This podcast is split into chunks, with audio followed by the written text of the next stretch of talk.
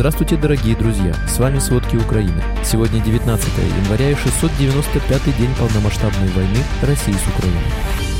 В руководстве НАТО заявили о неизбежной войне с Россией. Северная Корея испытала подводное ядерное оружие. Украина вновь атаковала Россию беспилотниками. В столице Башкортостана около двух тысяч людей собрались на митинг, силовики начали задержание. Семь самолетов российских авиакомпаний сломались во время рейса. Обо всем подробней.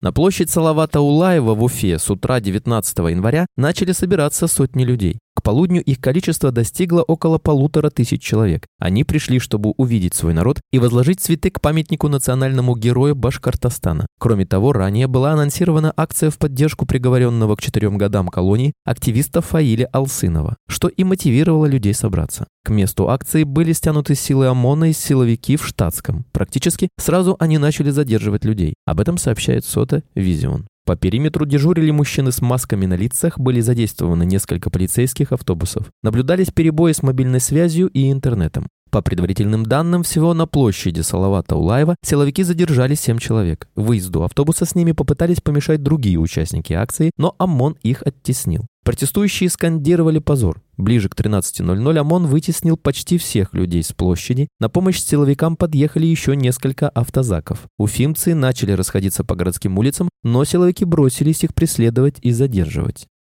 Полномасштабный военный конфликт между Россией и НАТО произойдет в течение ближайших 20 лет, заявил на встрече с журналистами нидерландский адмирал Роб Бауэр после совещания руководителей оборонных ведомств Альянса в Брюсселе. Мы должны осознать то, что мы живем мирной жизнью, не является само собой разумеющимся. И именно поэтому мы готовимся к конфликту с Россией. Но дискуссия гораздо шире. Это и индустриальная база, и люди, которые должны понять, что они играют определенную роль, передают слова Бауэра «Телеграф». По словам адмирала, в случае начала войны мобилизации гражданского населения не избежать, и уже сейчас необходимо готовить систему управления этим процессом. А с учетом истощения запасов вооружений и боеприпасов за два года войны между Россией и Украиной наладить масштабное производство. Кроме того, министр обороны Германии Борис Писториус заявил, что угрозы со стороны России странам Балтии свидетельствуют о готовности российского президента Владимира Путина напасть на страну НАТО. Писториус также напомнил, что Германия является вторым крупнейшим сторонником военной помощи Украине после США и подчеркнул, что если Путин выиграет войну и оккупирует Украину, опасность для НАТО тоже возрастет. В СМИ активно обсуждают, что Россия может попытаться атаковать Европу в конце 24 или в начале 25 года, когда США окажутся без лидера и смогут прийти на помощь европейским государствам только после некоторой задержки. Речь идет о периоде между уходом с поста нынешнего президента США Джо Байдена в начале ноября 2024 года и вступлением в должность его потенциального преемника в январе 2025 года.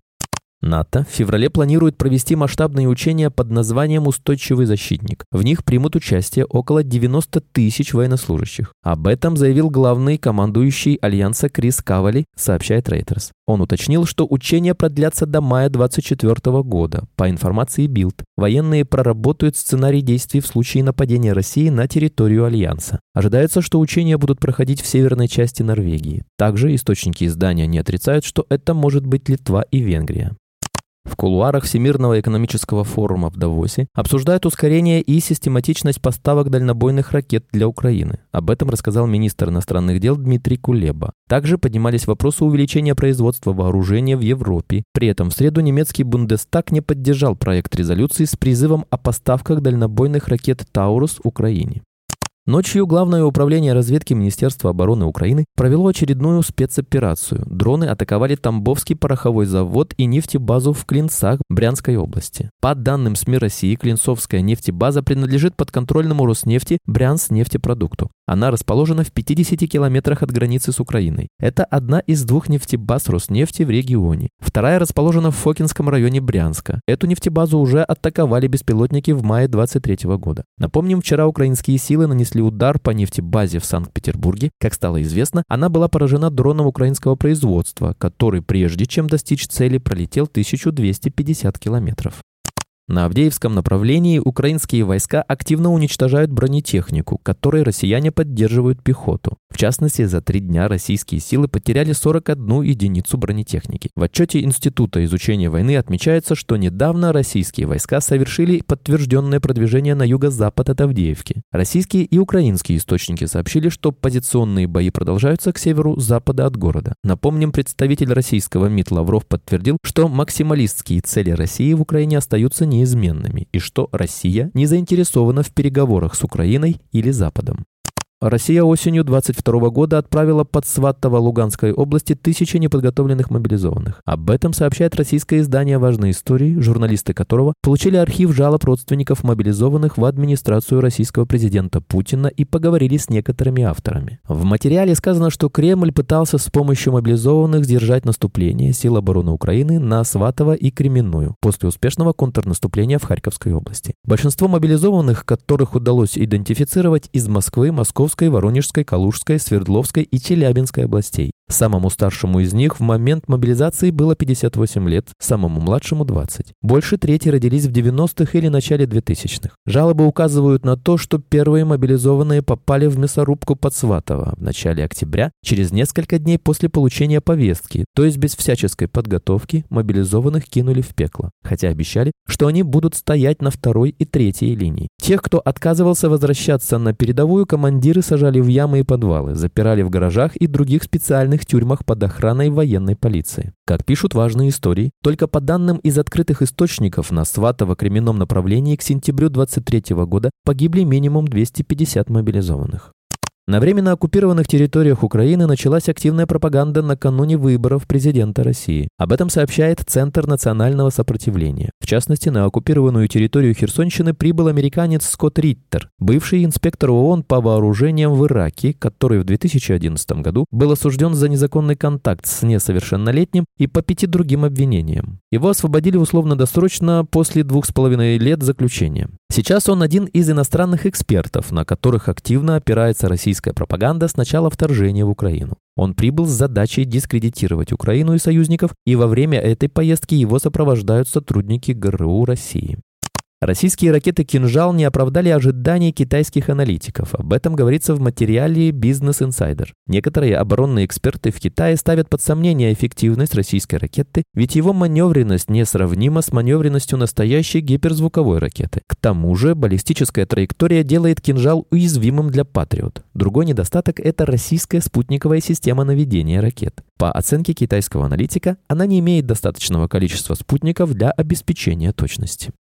Северная Корея провела испытания подводного ядерного оружия в ответ на военные учения США, Японии и Южной Кореи. Испытания проводились в акватории Японского моря. За них отвечал Институт систем подводных вооружений при Академии национальной обороны КНДР. Была испробована система ХАИЛ-523, которая пока находится в разработке. Были ли успешными испытания, не уточняется. В сентябре 22 года парламент КНДР принял закон о политике КНДР в отношении ядерных вооруженных сил в котором подчеркивается, что страна вступает против всяких форм войны, включая ядерную. При этом в документе перечисляются пять условий, при которых Пхеньян может использовать ядерное оружие. Среди них указано нападение на Северную Корею как с помощью ядерных, так и неядерных сил. Согласно оценке Стокгольмского Международного института исследований проблем мира, на январь 23 года в арсенале КНДР находилось около 30 ядерных боеголовок. Большинство из них могут быть размещены на одноступенчатых ракетах и обладают мощностью мощностью от 10 до 20 килотонн. При этом у Пхеньяна могут быть все компоненты, чтобы изготовить от 50 до 70 таких боеголовок, отмечают в институте.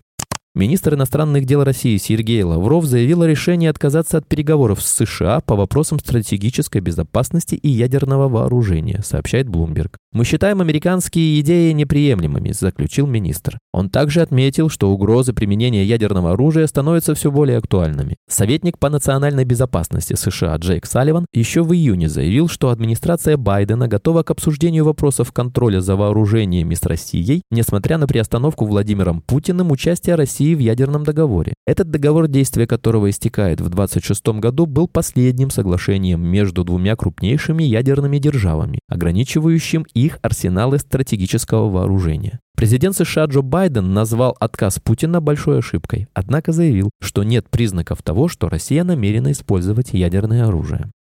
Технические неполадки продолжают преследовать российские авиакомпании не только на земле, но и во время рейсов. В пятницу, 19 января, самолет Boeing 737 авиакомпании «Победа», летевший по маршруту Москва-Кемерово, совершил вынужденную посадку из-за неисправности в Новосибирске, сообщала транспортная прокуратура. На борту находились 179 пассажиров. Это уже восьмой инцидент с самолетом государственного лоукостера «Победа» с начала года и седьмой во время рейса за последние семь дней. Еще три аварийные ситуации произошли 15 января. Самолет авиакомпании «Ямал», направляющийся в Салихард из Горно-Алтайска, совершил вынужденную посадку в Толмачево из-за неисправности. У Боинга 737-800 авиакомпании «Якутия» при вылете из Якутска в Москву во время взлета разрушилась шина колеса. Уральские авиалинии дважды попытались выполнить рейс в Сочи из Екатеринбурга на неисправном аэробус А-321, но в последний момент полеты отменили. Оба раза при разгоне по полосе первый двигатель не выходил на взлетный режим. 12 января сразу три аварийные ситуации произошли на рейсах Победы. Сигнал тревоги прозвучал в аэропорту Чебоксар. После приземления пилоты, прилетевшего из Москвы рейса, доложили о возгорании основной стойки шасси.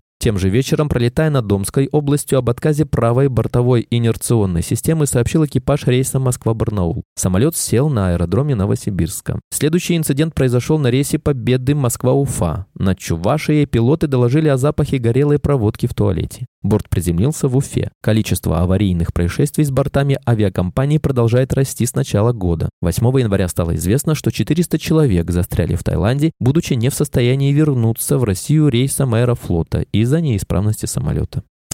Министерству образования и науки совместно с Министерством цифрового развития следует добиться того, чтобы в России появились ученые мирового уровня в сфере искусственного интеллекта. Такое поручение президент России Владимир Путин дал по итогам конференции «Путешествие в мир искусственного интеллекта», сообщила в четверг пресс-служба Кремля. Согласно поручению, комплекс мер, направленных на подготовку ученых-разработчиков, чиновникам следует вести совместно с вузами и Сколковским институтом. Отчитаться об успехах нужно будет уже в сентябре. Добиваться прорыва чиновникам предстоит в условиях сокращения расходов на ИИ и массового отъезда ученых из России. По подсчетам «Новой газеты», с начала войны не менее двух тысяч с половиной исследователей покинули Россию, в том числе сотрудники ведущих вузов, таких как МФТ, МГУ и ВШЭ. Спасибо, это были все главные новости о войне России с Украиной к этому часу. Помните, правда существует, а мы стараемся сделать ее доступной. Если вам нравится то, что мы делаем, пожалуйста, поделитесь этим подкастом с друзьями в России. Также, если вы хотели бы помочь нам делать материалы еще более качественными, пожалуйста, оставляйте фидбэк. Это очень важно для нас и для распространения правдивой информации.